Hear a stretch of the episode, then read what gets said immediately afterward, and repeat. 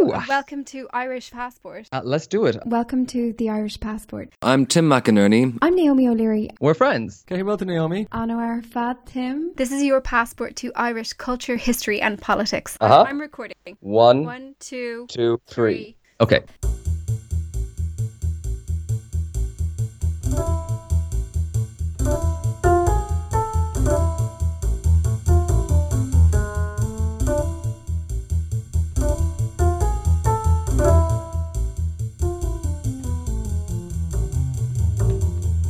Hello. Hi, everybody. Hello, and welcome back to the Irish Passport podcast, where today we're going to be discussing the latest chapter in the Brexit saga.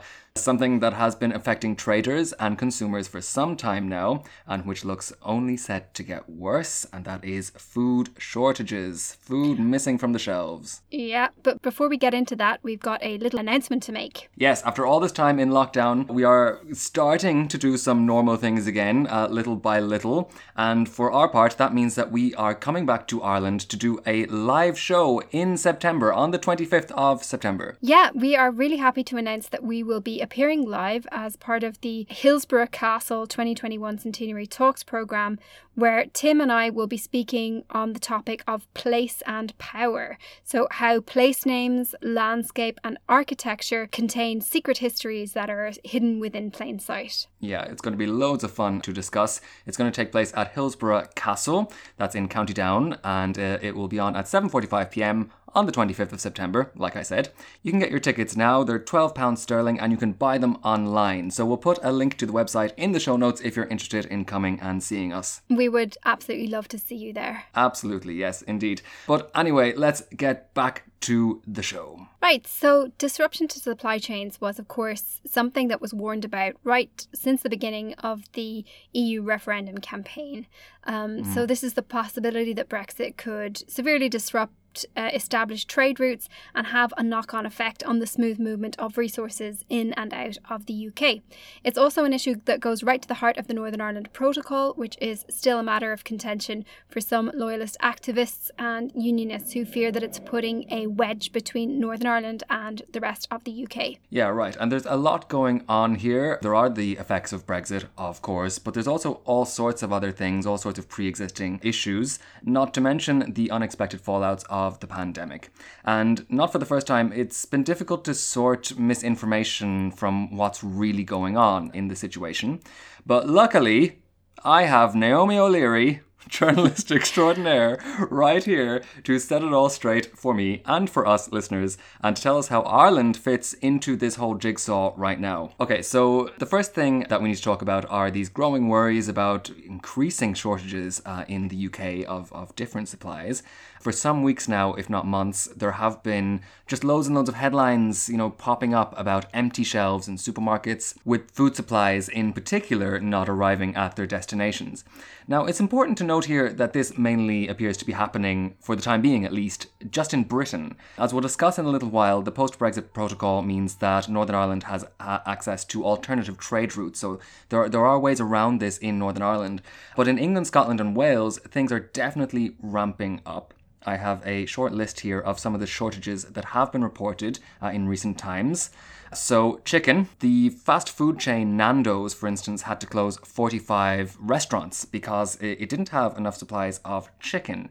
And even a giant like McDonald's has suffered with this. McDonald's has no milkshakes on its menu uh, in, in a lot of stores, and some of its stores lack bottled drinks as well. I also heard that they're running out of bags, of paper bags. Um, Greggs, which is another British fast foods chain, uh, Costa, which is a coffee chain, KFC, another another chicken fast food, Iceland frozen food, Subway, of course, the sandwiches. They're all running out of supplies, and Subway actually explicitly says that that's down to Brexit. The head of the Co op supermarket group says that they are seeing the worst food shortages that they have ever seen. Warnings have been coming out that shortages might get worse and worse at Christmas, when of course there'll be a, a, buying spree going on, and there's going to be a lot more pressure on supply chains than there would be in normal times. The City Pub Group has reported that they've run out of Prosecco. Um, there's been a shortage of some drinks in the Greene King pubs in Scotland, and Novikov restaurant said it couldn't find Wagyu beef. So that's quite a lot, Naomi. That is quite a lot of food shortages that are just coming hard and fast here. Right, little tiny violin for the uh, missing wagyu beef there, but um, yeah, it is. Um, yeah, it's quite striking when you lay it all out there, and there's also other sorts of shortages, particularly of labor in areas mm. like healthcare and construction. Right, okay, so let's look at some of the practical reasons for these shortages. So, some newspaper headlines have been Im- immediately blaming Brexit. Some newspapers are saying, no, this has nothing to do with Brexit. There's lots of opinion pieces being written on this. And like we saw from that roundup there, some of these uh, businesses are blaming Brexit explicitly, but some aren't. So, what's actually going on on the ground that is preventing food in particular from from reaching the UK right now? Yeah, so I had a conversation with a truck driver who drives from Ireland and Northern Ireland, goes through Britain to the continent on that route and has been doing that for years. His name's John Fisher, and mm. I speak to him every now and again just to check in on how supply routes are going. And he told me a little bit about it. I'm also grateful for the insights of Tomas Orninsky, who is a truck driver and also a blogger uh, who's based in Scotland. So essentially, the picture that you get is that this is something multifactorial. So there's a number of different factors feeding into it. Primarily, what's going on here is a very, very big shortage of drivers.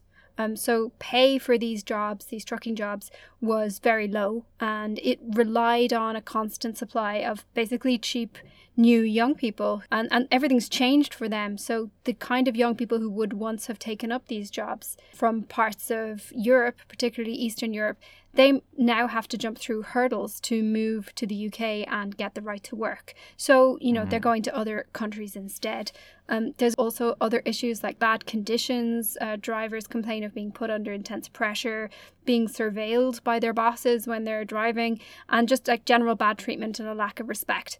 Um, there's also a number of structural issues. All of these checks and so on have been introduced on goods coming from the UK into the EU, and there's been various changes to rules, and it's essentially no longer part of the seamless single market.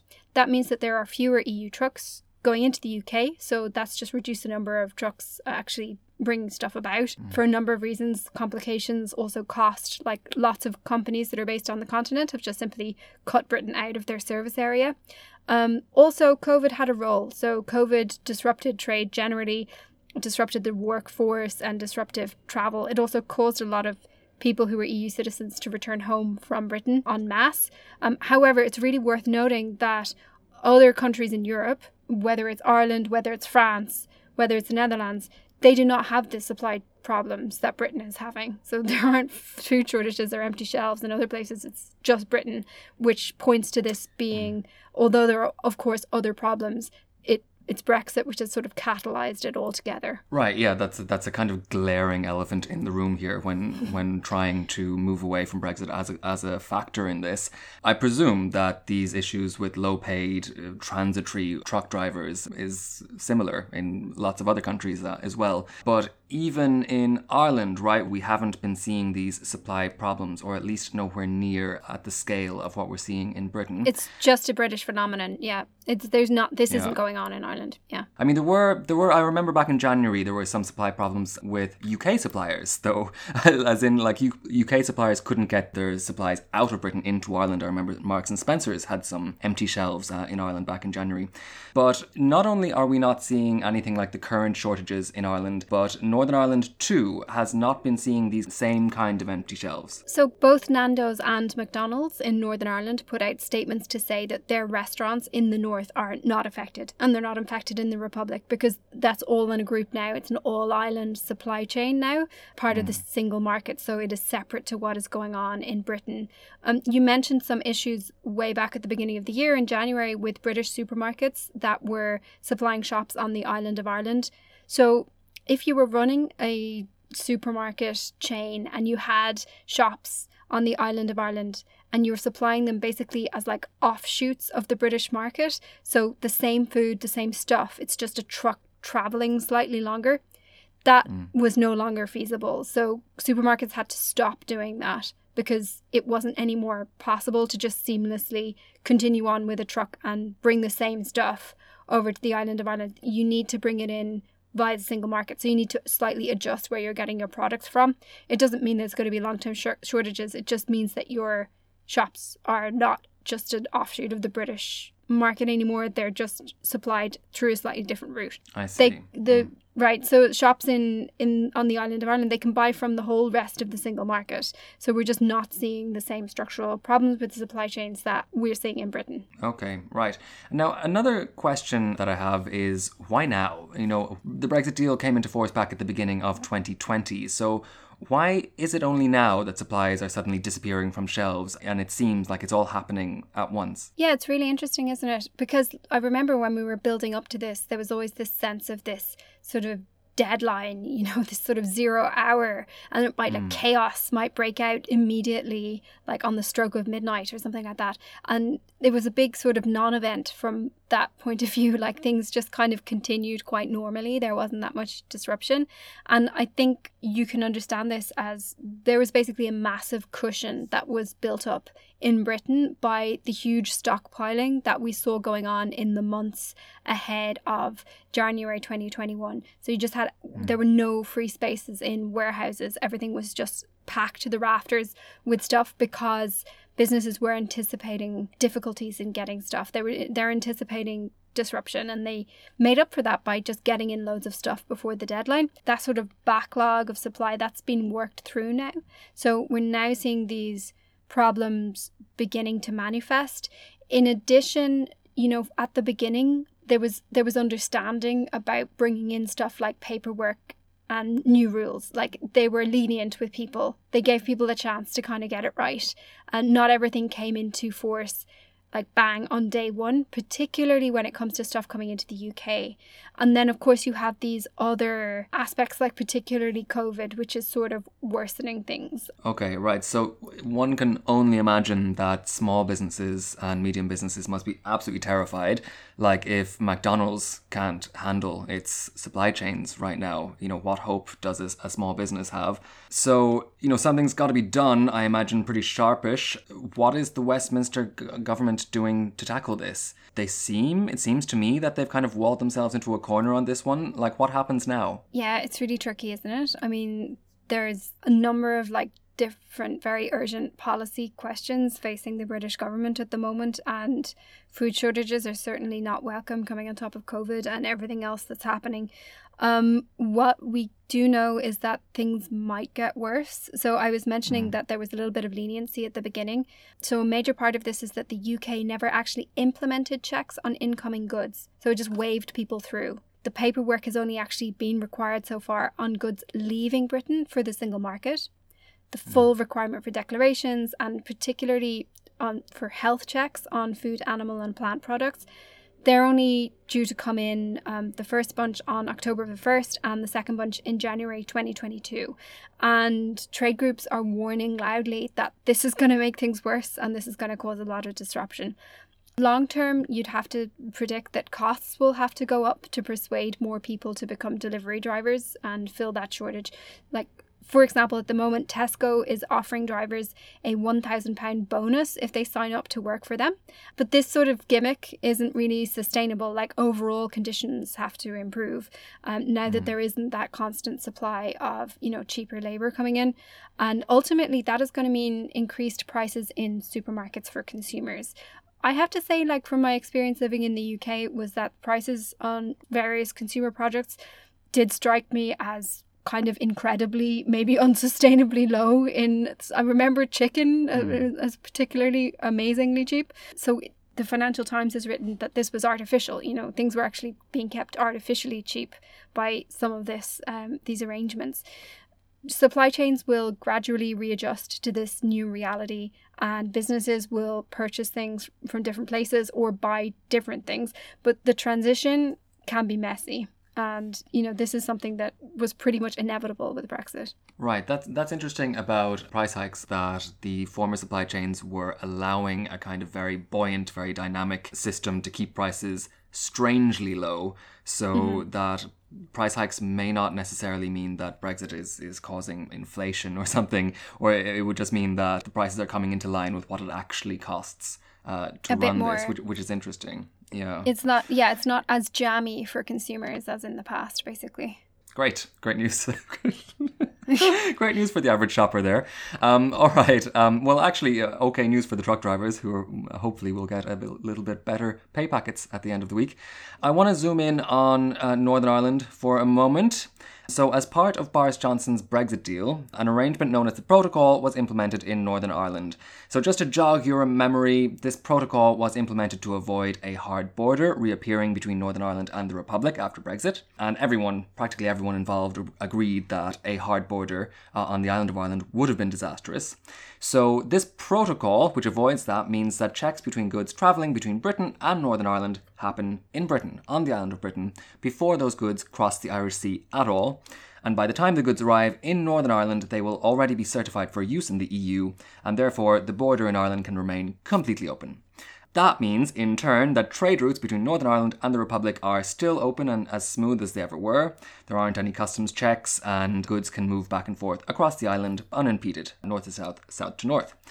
Now, as these various supply problems have been hitting Britain, that north south trade across the Irish border has actually been exploding. Uh, according to the Irish Times, imports to the Republic from Northern Ireland were up 77%, while Wow. exports from the Republic to Northern Ireland have risen by 43%. Both of those figures are, are just incredible. Um, and it also, it really shows me like how much scope there was for trade there that mm-hmm. wasn't being used before, which is which kind of surprises me actually.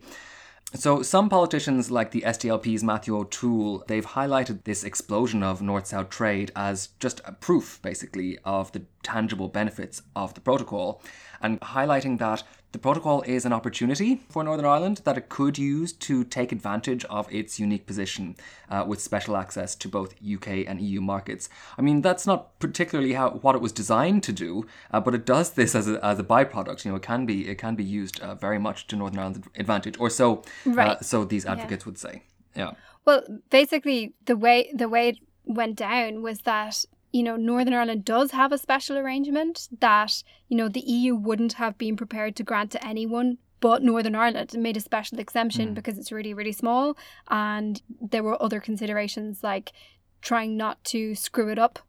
basically and trying to make things all right there for the people because everyone wanted to protect the peace process and stuff like that so they did get a sort of a like an extra special offer that wouldn't have been given to others. Right, a pretty sweet deal. That if it if it had been packaged in a different way, you know, uh, you know, people might have been jealous of it, and you know, like, why don't we get one of these? Everyone wants a protocol. But, um, Waiter, there's a protocol in my soup. exactly. Yeah, yeah. I'll have a, I'll have an extra protocol on my uh, Subway sandwich. Uh, okay, listen. You would think then, you would think that everyone is sighing with relief that the protocol seems to have prevented these empty shelves uh, happening in Northern Ireland.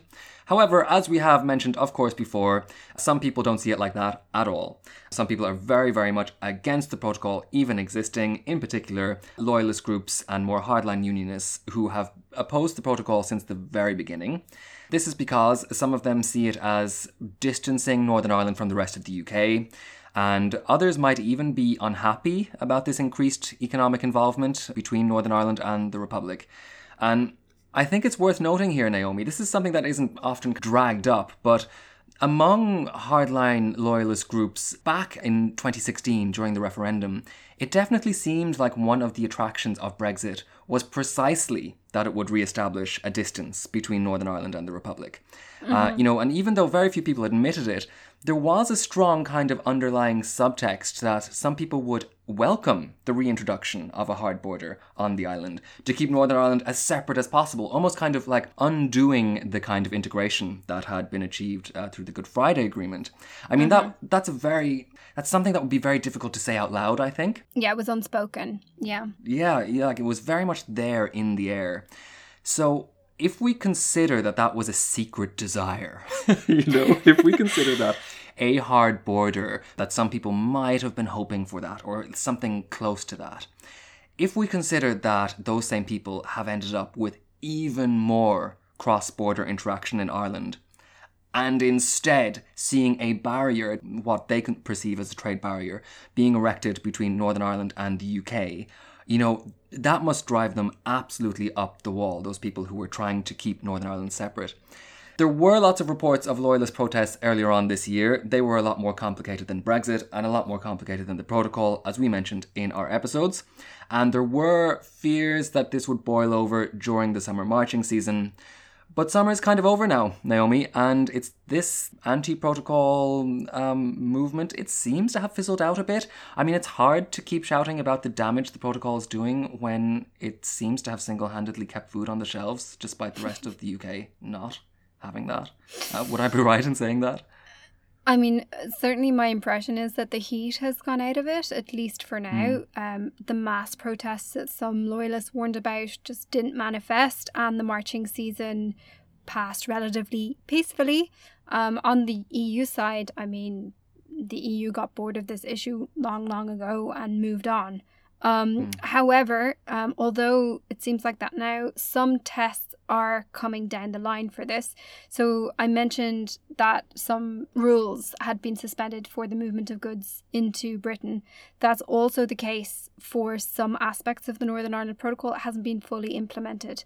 And partly there were sort of waivers and grace periods to allow supermarkets time to source alternatives.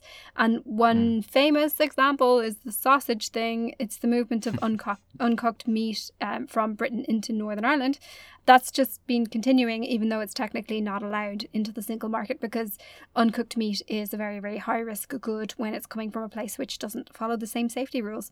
So this isn't supposed to continue past the end of September, and there's potential for drama there because Prime Minister Boris Johnson, you know, can't resist sausage puns and shouting about sausage bans or sausage wars or whatever. For the EU, it's an absolute red line that they just can't make an exception there because the single market has to be protected. So the EU actually moved towards legal action on this issue earlier this year, and then everything got calm because everyone was trying not to make it like politically sensitive during the marching season. But it's a fight mm. that hmm. could very well flare up again. However, you know this is actually practically not that difficult to solve because Northern Ireland supermarkets can just source stuff in the same way the supermarkets in the Republic do. Like it's just a question of adjusting supply chains. And if this is done and it's not causing concrete problems, but the protocol is just something that's sort of upsetting to people in theory, like as an idea, because it makes them feel distance from Britain. You'd have to ask, like, is it a political issue that can endure? Because it was always a bit technical if it didn't affect people's lives, you know? As we said, like, there is no shortages in the Republic. The big test now will be Northern Ireland Assembly elections in May next year. So that will be hmm. when we will find out, and in the build up to that, whether unionists find the protocol is an issue that still has political cut through. Like, is it still important for voters? Is it something that will galvanize them or turn them off? And there were some really, really, really interesting results out just today, actually, from a Lucid Talk poll. And it showed that the DUP, the Democratic Unionist Party, the once dominant voice of unionism, has dropped to be the fourth party in polls. Number four, incredibly. Wow. Yes. Wow. Um, of course, they were in charge during the whole signing of the Brexit uh, protocol thing, and they supported Brexit, unlike other unionists. Um, they've been mm. overtaken by rival unionist parties, the UUP and the TUV, relatively wow. a bit more moderate and a bit more hardline unionists. All those unionist parties are on, respectively, like 16% for the UUP, 14% for the TUV, 13% for the DUP. Sorry, this is like an alphabet soup here. But then Sinn mm. Féin is on 25%. So they're by far, by some healthy margin, the biggest party in polls. And that points towards having a Sinn Féin First Minister, which we've talked about how that would have a really symbolic sort of meaning in, mm. in Northern Ireland. Alliance, by the way, is neck and neck with DUP at at this stage on thirteen percent as well. The the non-aligned party, which doesn't consider itself either nationalist or unionist. Um. So yeah, really fascinating results, and we have to see with the competition between all those unionist parties, like very fragmented vote clearly among unionists, and what salience will the protocol have in that election? I think that will be really important to keep an eye on. Wow, that is that is something else. So yeah, so that that's Sinn Féin coming up to almost twice the percentage points there as the DUP, uh, 25 Yeah. versus 13 right now. I it is interesting to see as well this kind of almost even split now between the unionist parties. Split evenly into three, and you could almost kind of say into four if we include alliance as an option for unionist voters as well.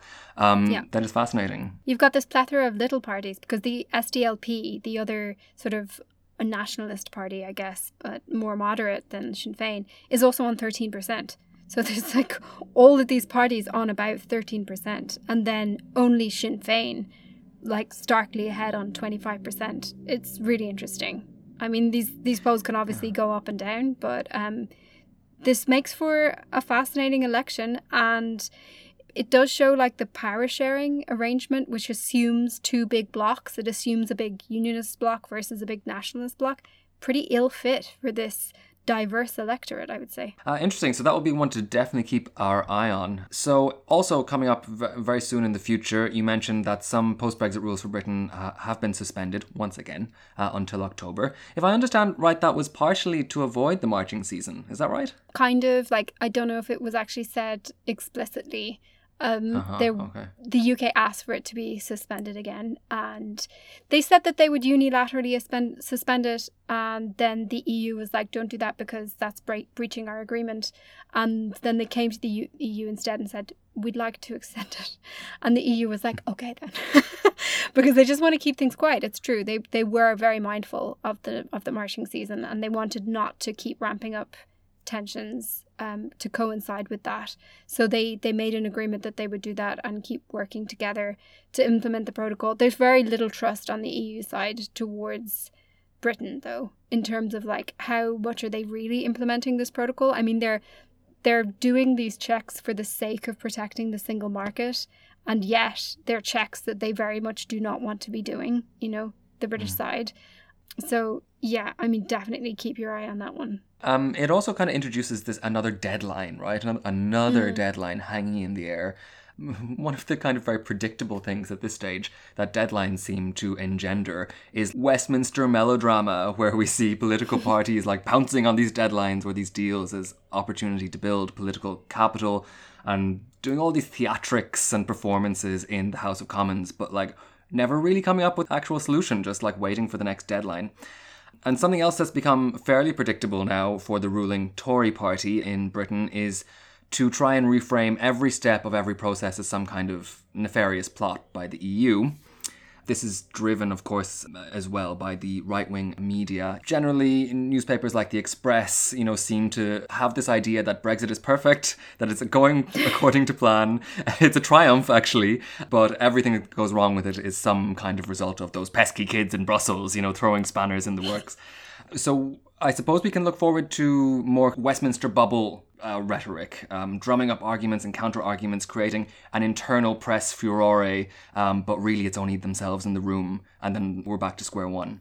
Yeah, there is the potential for that to strike at pretty much any time, any time that um, particularly the Johnson government starts to think that it would be politically advantageous for them to, you know, rile up the base electorate against Brussels or whatever, you know, the old foe. Uh, but yeah, definitely it's pretty one sided. Like, there is, on the EU side, there's no political benefit seen in like squaring up with the UK. Um, whereas for London, there is actually political benefit there. Because, you know, the Boris Johnson government basically really wants to retrospectively justify the whole Brexit decision. So it seeks ways to make people think, God, you know, the EU is awful. Thank God we left. Or, you know, isn't it great now that we've left the EU? Like they want, they're, they're interested in, in creating that sort of impression. Um, Actually, this was kind of illustrated this week because the UK government announced that it wanted to reform its data protection laws to promote economic growth. And I can explain this and break it down, but bear with me because it's a little bit technical. It was reported in some British newspapers as ripping up GDPR and getting rid of annoying internet cookies pop ups, but that's not really actually very accurate. Okay, well, right, okay. Those internet cookie pop-ups are annoying, and for anyone who doesn't, anyone who doesn't know what we're talking about, for our non-European listeners in particular, GDPR is uh, that stands for the EU's General Data Protection Regulation. And basically, it just allows individuals to have greater control over their personal data on the internet. And I think it also simplifies some issues for um, businesses who operate across borders. So, one thing that you would notice if you're using the internet in the EU is that websites will ask you for permission to use data collection tools or cookies on practically every website you open, you do have this very annoying, I mean, it has to be said, pop up asking you to accept or reject these cookies or something similar. Though it always does give me a very brief and satisfying moment of empowerment when I reject them. Right. Well, Tim, I have to correct you because those cookies are not actually required by GDPR. It's it's not GDPR that decided that we had to have internet Aha. cookies permission requests. They actually predate GDPR, but GDPR just didn't repeal that existing requirement. Um, oh, so that's interesting. Yeah, the reporting that this is about getting rid of internet cookies is actually just quite disingenuous briefing by the UK government and reporting reflecting that among the British right wing press. Um, mm. But yes, GDPR in general is about giving the owner of personal data control over the use of that data, to sum it up, not just on the mm. internet, but in all ways. So, if you read the UK government announcement, um, here's what's going on. The analysis of data, right, is viewed as a potential area where businesses could make lots of money. So, just to take an example of like massive data sets like those that are collected in a healthcare system, you can do lots of interesting things with a big amount of data like that. Like, you could predict people's life outcomes, you could train uh, artificial intelligence to diagnose people about potential health risks based on all of these mm. examples that you have. You could also know who you could best market your products to, how much insurance you'd be best off charging people, and so on. It's very valuable stuff, data, and lots of businesses are interested in it. For example, it's basically Google's main business model, its main way of making money. The UK wants to encourage growth and innovation in this area. And if you kind of loosen the requirement that each individual has to give permission for their personal data to be used in such and such a way, if you loosen that, it makes it much easier for businesses to do what they want with data. So it's mm. announced a reform of its data protection laws to encourage this uh, innovation and growth, but without going into much detail. It also said that it wanted to sign data adequacy agreements with a number of countries, including the United States, Australia, South Korea, Singapore, and the Dubai International Finance Center, and Colombia. Kind of a bit of a random bunch. But anyway, to explain what a. Yeah. Yeah, Colombia is the one that kind of strikes me as particularly random. But anyway, um, a data adequacy agreement basically, what is that? It means that your government deems that the level of protection offered for personal data in another country is broadly equivalent to what you enjoy at home in your own country, and therefore data can seamlessly be sent across borders. And this is very useful for businesses because it means, for example, you could be a business in the UK and you could be have someone doing your payroll services over in Singapore. So handling people's names, addresses, and bank details very seamlessly. That's just like one example. But mm. this kind of data exchange happens in every facet of life that you can think of in this very digitized world. So there's like innumerable examples that you could come up with. Um, if you don't have one of these data adequacy agreements, then businesses have to sign special sort of permission agreements about the protection of data before that they can send it abroad. And it basically grants the people whose data it is the right to sue and stuff if you know their data ends up in the wrong hands and their privacy is breached. Okay, so where does Ireland come into this? How mm. how would it matter exactly to Ireland that the UK wants to sign these data agreements internationally? Because in June, so just very recently, the EU granted the UK a data adequacy agreement, allowing for data to continue to flow across borders post Brexit between the EU and the UK. And this was really, really, really important for Ireland because there are so many cross border businesses between the Republic and Northern Ireland in particular mm uh, but also broadly between Ireland and Britain, that would be really disrupted without it and loaded with loads of costs. And it's also really important for cross border services on the island of Ireland, for example, healthcare. Like, just to think of a random example, how do you send an ambulance to pick someone up to go and get heart surgery across the border if you can't share their postcode, for example? Just as an mm. example. So there was actually this huge worry in the build up to Brexit that a data adequacy agreement wouldn't be signed because, um, you know, there were lots of reasons to fear that it wouldn't and that this would cause all kinds of disruption. And the European Commission's decision to actually grant one in June was really controversial because there's a lot of member states opposed to it. And the European Parliament actually expressed concerns, and so did the European Data Protection Board. Why? In particular, they were worried that in the future the UK could diverge from EU data protection standards, that it might not any longer have the level of protection as in the EU, and that particularly you know, this would mean that data of EU citizens being sent into the UK suddenly wouldn't be as protected anymore. And they also flagged right. this big risk that the UK could sign agreements with other third countries internationally to share data with them, which would then potentially expose EU citizens' data in the UK to lower international standards as well. It's probably worth noting that UK standards of data protection, even when they were in the EU, were kind of a long running concern among various EU member states because British intelligence services are kind of notorious for spying on data. And they're also a member of the Five Eyes, which is an intelligence sharing arrangement between Australia, mm. Canada, New Zealand, and the United States, so loads of non EU countries. You know, just as an example, one overriding concern is that if the UK has an agreement with the US about data sharing and the EU has one with the UK, then EU citizens' data can basically be looked at by the CIA. That's a kind of crude way of putting it, but there you go. Yeah. Whoa. Um, wow. Just the CIA uh, having a look at uh, your emails. Yeah. Um, can I take a moment and just share the shiver that went down my spine when you said the five eyes there? At what point did we actually move into a young adult uh, dystopian novel? when did we cross that frontier? So this is awful and complicated to say the very least. What can they do about it? How on earth could they begin to approach this problem? Yeah. So as soon as the UK government came out and said, "Well, we've got these big plans for data and we're going to sign all these international agreements," the European Commission responded very quickly and said, "We are watching. We are watching very closely." And back in June, when we gave this data adequacy decision, uh, you know, we gave this on the understanding that at any time we could revoke it. You know, we were very much aware of the risks of divergence, and we can end this data adequacy decision immediately if we don't think that the UK's protections are sufficient. If oh. something like that happened, suddenly we've back on the table this very difficult uh, issue for Ireland and Irish businesses you know, which could cause all kinds of havoc, particularly uh, along the border. You could think about it as a kind of hard border for data. Oh my god! all right, a hard border for data. Um, l- look at us now. How things how things have improved. Here we are. we now we have a hard border for data. Great, great, great. Listen, going to try and be up, uh, upbeat about this. Naomi, is there anything else that we should have our eye on? Well, I kind of wanted to share something that I just noticed this week, which was a statement that came out of the UK government. No one listening can have missed the momentous, shocking, appalling events in Afghanistan this week. And the UK is currently chair of the G7. It's like a group of rich countries, basically.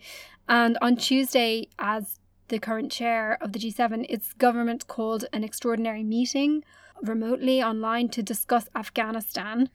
Okay, and they put out a statement when they called this uh, this meeting, and it said, Prime Minister Boris Johnson will call on G7 leaders to, to continue to stand by the Afghan people and step up support for refugees and humanitarian aid when they meet this afternoon. And then there was okay. a little quote by Boris Johnson in which he said, quote, he would ask our international partners to match the UK's commitments to support those in need. So Mm-hmm. Basically, I had a quick read of this thing, and you know, it's this statement is about casting the UK as a global leader. You know, they're taking the initiative. They summon all the allies to this meeting, and sort of like calling it. The way they put it is like they're calling on all these laggards to like catch up with everything that they're doing. Clearly, this is a statement that's like intended for a domestic audience. It's about showing the UK in a position of global leadership to a domestic audience. Like it's about performing global Britain. So it seems to me mm. that the UK is so focused on performing this idea of global Britain domestically that it actually harms its prospects of real leadership internationally. because this kind of statement where you cast allies as not pulling their weight is alienating to allies, particularly when you're about to ask them for stuff. So, the, you know, the G7 are Canada, France, Germany, Italy, Japan, the UK, and the US. Like, the US are the ones facilitating any evacuations. Like, no evacuations could be done without their army securing Kabul airport. Like, the UK wasn't in a position to make demands, you know? And at this point, when the statement came out, Canada had already announced that it was taking in more refugees than the UK. So it was a bit like, like who are you calling on, you know?